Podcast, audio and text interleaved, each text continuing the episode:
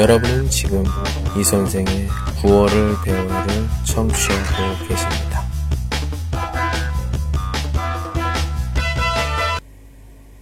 마음이 쉬는 의자 나는 믿는다고 하면서 의심도 합니다. 나는 부족하다고 하면서 잘난 체도 합니다.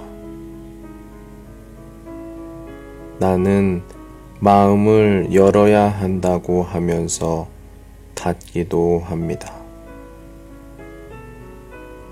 나는 정직하자고 다짐하면서 꾀를 내기도 합니다. 나는 떠난다고 하면서 돌아와 있고 다시 떠날 생각을 합니다.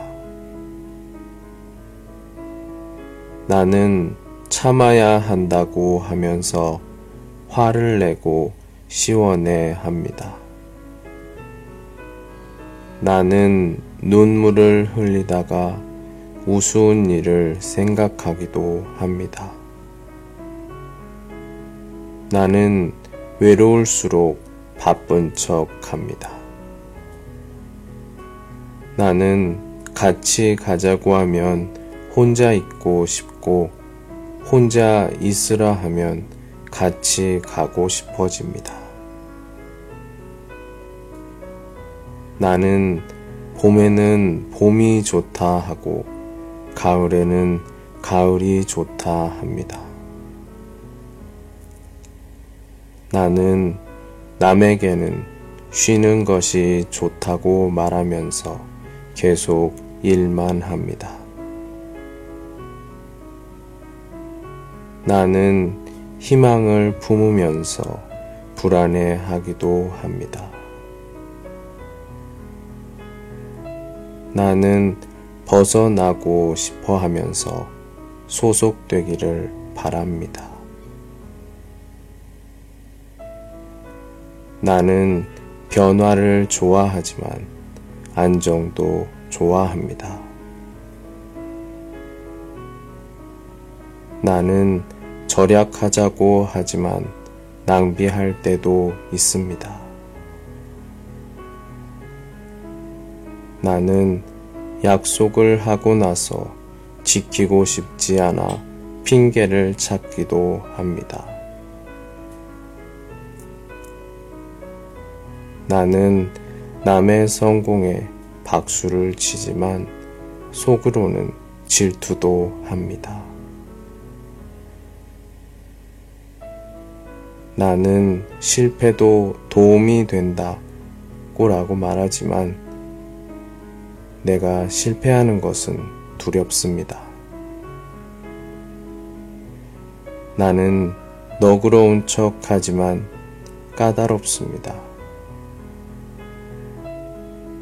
나는 감사의 인사를 하지만 불평도 털어놓고 싶습니다.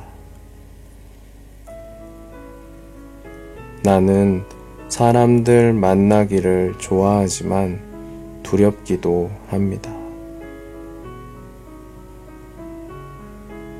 나는 사랑한다는 말하지만 미워할 때도 있습니다.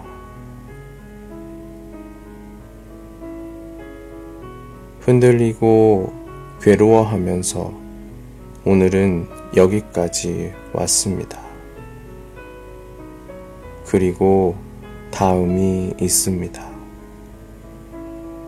그 내일을 품고 오늘은 이렇게 청개구리로 살고 있습니다.